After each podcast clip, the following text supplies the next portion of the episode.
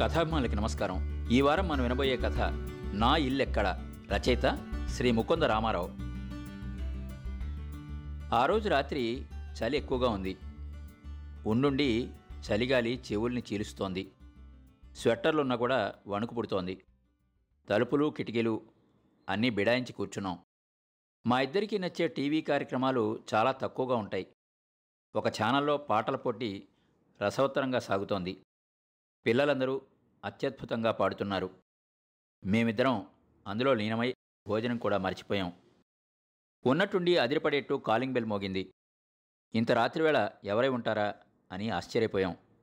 ఒకరి మొహాలు ఒకరం చూసుకున్నాం. ఎవరు లేచి తలుపు తీయాలని కూడా దాని అర్థం.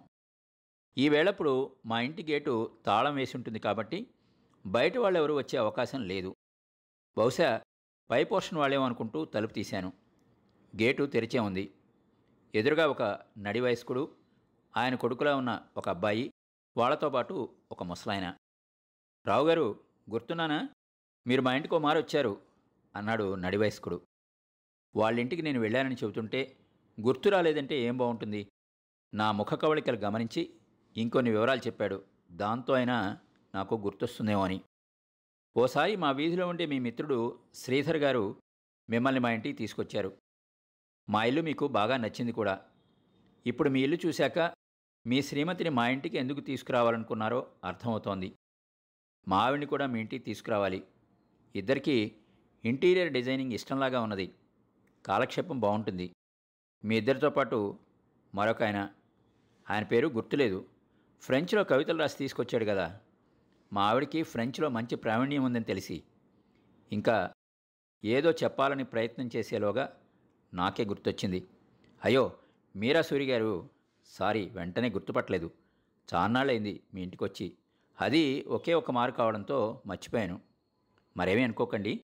ఏమిటి ఇలా ఇంత రాత్రి అప్పుడు వచ్చారు అన్నాను. ఇంటీరియర్ డిజైనింగ్ ప్రస్తావనతో మా ఆవిడ మొహం వెలిగిపోయింది. ముందు వారిని లోపలికి రానివ్వండి. తలుపు దగ్గర ఆపేశారు.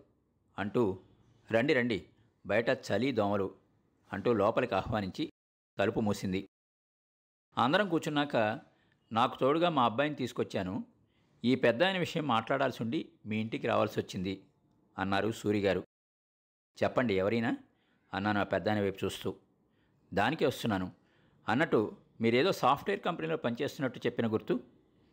అవునండి కానీ నేను రిటైర్ అయ్యి దాదాపు నాలుగేళ్ళు అయిపోయింది విషయం ఏమిటి చెప్పండి? ఏం లేదు. ఈ పెద్ద ఎవరో నాకు కూడా తెలీదు. గంట క్రితం మా ఇంటికి వచ్చి తలుపు తట్టాడు.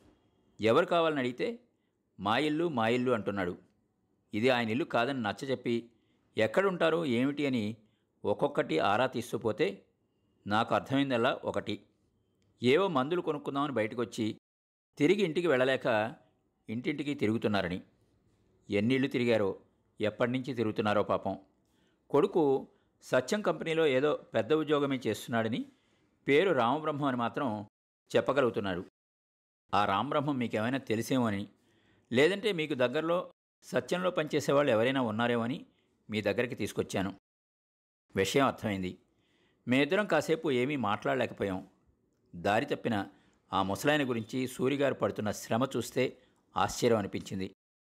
మా కారులో వారు చెప్పిన వీధులన్నీ తిరిగాం. ఏదీ కాదంటున్నారు. ఏం చేయాలో తోచలేదు. చివరి ప్రయత్నంగా మీ దగ్గరికి రావాల్సి వచ్చింది వీరిని ఎలాగైనా వాళ్ళ ఇంటికి చేర్చగలిగితే బాగుంటుంది.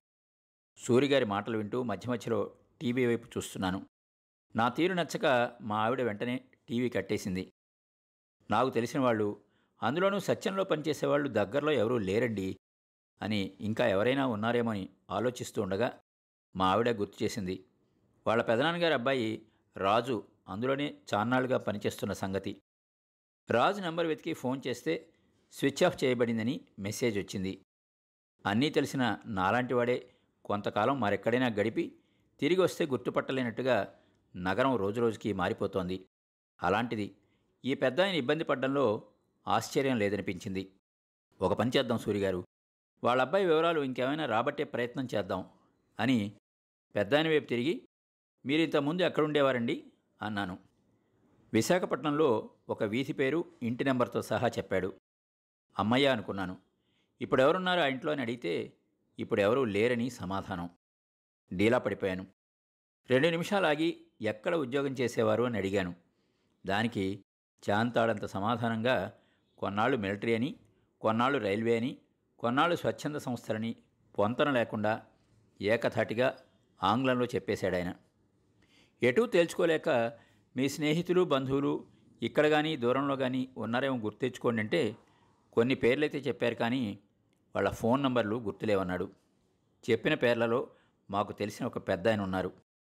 ఆ పెద్ద ఆయన నెంబర్ కోసం వీళ్ళని వాళ్ళని అడిగి మొత్తం మీద సంపాదించగలిగాను.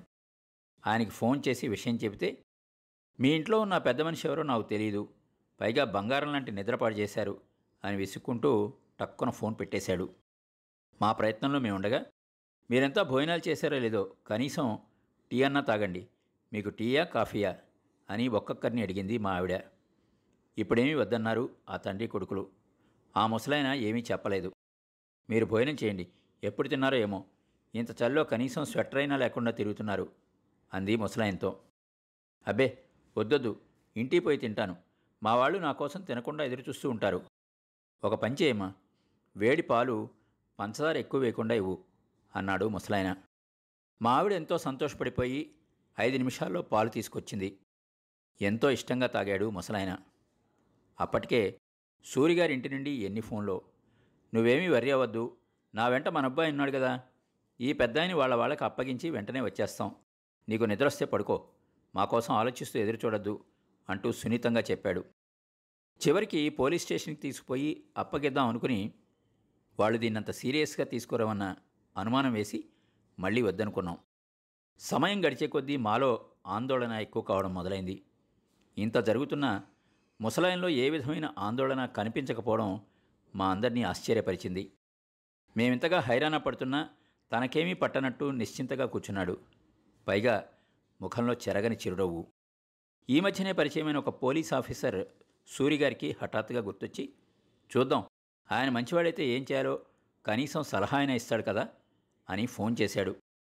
తానిప్పుడు సెలవులో ఉన్నానని అయినా మీరు ఫలానా వారికి కాసేపు పోయాక ఫోన్ చేయండి ఈలోగా తాను వారికి విషయం చెప్పి చూస్తానని ఏ ఇబ్బంది లేదని ఆయన ఇచ్చిన భరోసాతో కొంత ఊపిరి పీల్చుకున్నాం.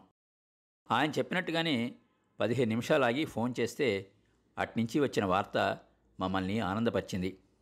ఆ ముసలాయన కొడుకు తన తండ్రి కోసం అప్పటికే పోలీసుల్ని ఆశ్రయించాడని మమ్మల్ని ఎక్కడికి వెళ్ళొద్దని వాళ్ళంతా మా ఇంటికే వస్తున్నట్టు సమాచారం. వాళ్ళు రాగానే పెద్దాయన కొడుక్కి గట్టిగా క్లాస్ తీసుకోవాలని నిర్ణయించుకున్నాం. ఫోన్లో చెప్పిన గుర్తుల ప్రకారం అరగంట తర్వాత పోలీస్ వ్యాను దాని వెనుక మరో కారు మా గేటు ముందు ఆగాయి. కారులోంచి ఒక యువకుడు దిగి లోపలున్న ముసలమ్మ దిగడానికి చేయి అందించాడు. ముసలాయన చూడగానే ఆవిడ గొల్లుమంది ముసలాయనలో ఏమీ చలనం లేదు. తప్పిపోయినా మాటలు రాని చిన్నపిల్లాడిలాగా కనిపించాడాయన. ముసలైన వాళ్ళ తాలూకు మనిషి అని ధ్రువపరుచుకున్నాక తర్వాత ఏవో కాగితాల మీద సంతకాలు పెట్టించుకుని మా పని అయిపోయిందన్నట్టు పోలీసులు వెళ్ళిపోయారు. ఆ తల్లి కొడుకు ఎంత యాతన అనుభవించారో వాళ్ళ మొహాలు చూస్తేనే తెలుస్తోంది. మీ అందరికీ ఎలా కృతజ్ఞతలు తెలియచేయాలో తెలియట్లేదు.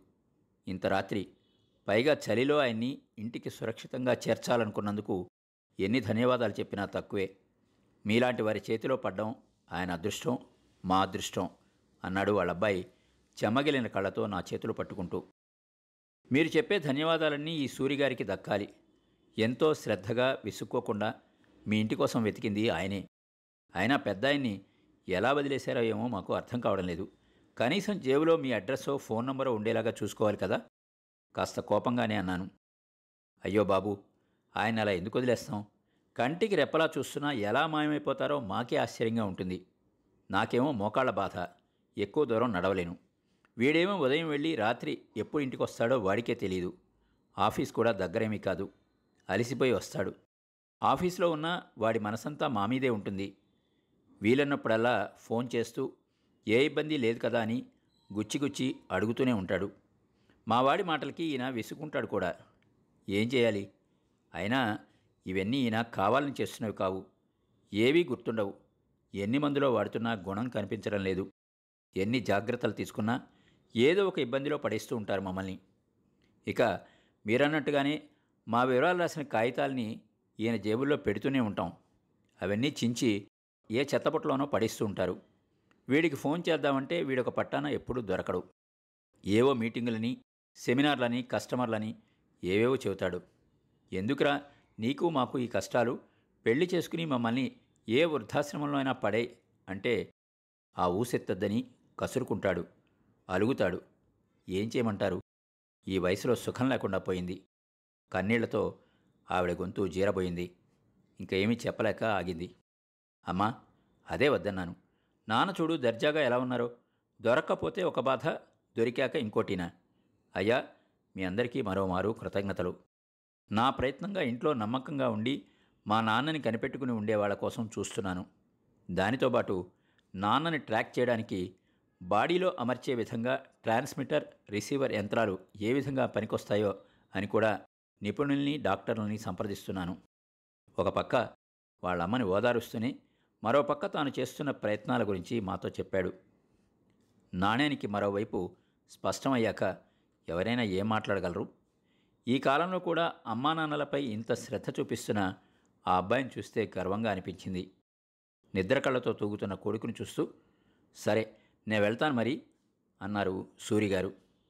తల్లి కొడుకుతో పాటు మేమిద్దరం ఆయనకి మనస్ఫూర్తిగా నమస్కరించాం.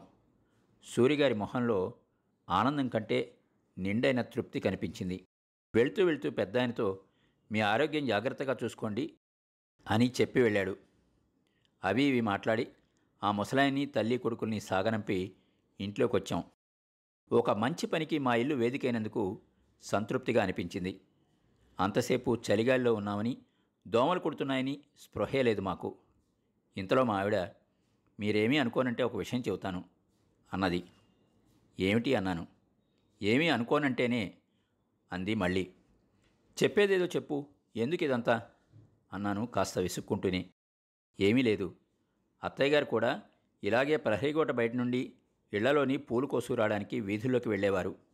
మీరంతా వెళ్ళి వెతికి ఆమెను తీసుకొచ్చేవాళ్ళు. గుర్తున్నదా? అంది మా ఆవిడ. అవునవును. ఒక్కోమారు భుజాల మీద ముళ్ళు గీరుకుపోయి ఉండేవి. ఎందుకమ్మా నీకు ఆ పూలు? ఇంట్లో ఉన్నాయి కదా. లేదంటే కొని తెస్తాను అని అంటే విచిత్రంగా నవ్వేది పోరా వెధవా అన్నట్టు. ఇప్పటికీ ఎవరైనా వయసు మళ్ళిన వాళ్ళు అలా పూలు కోయడం చూస్తే అమ్మే గుర్తొస్తుంది అన్నాను సాలోచనగా తలుపుతూ. దాన్ని సాగదీయడం ఇష్టం లేకనో? ఏమో. మా ఆవిడ కూడా ఇంకేమీ మాట్లాడలేదు. కానీ నేను కూడా కొన్నాళ్ళకు అలా అయిపోతానేమో అన్న భయం ఆమె కళ్ళలో కనిపించింది నాకు. మరి విన్నారు కదా? ఇది ఇవాల్టి ఎపిసోడ్. మళ్ళా వచ్చే వారంలో కలుసుకుందాం. మా షో మీకు నచ్చినట్టయితే యాపిల్ పాడ్కాస్ట్ గూగుల్ పాడ్కాస్ట్ మరియు స్పాటిఫైలో కానీ సబ్స్క్రైబ్ చేసి నోటిఫికేషన్ ఆన్ చేసుకోండి. నెక్స్ట్ ఎపిసోడ్ రిలీజ్ అయినప్పుడు మీకు అప్డేట్ వస్తుంది. నేను మీ కొప్పతి రాంబాబు విజయవాడ నుండి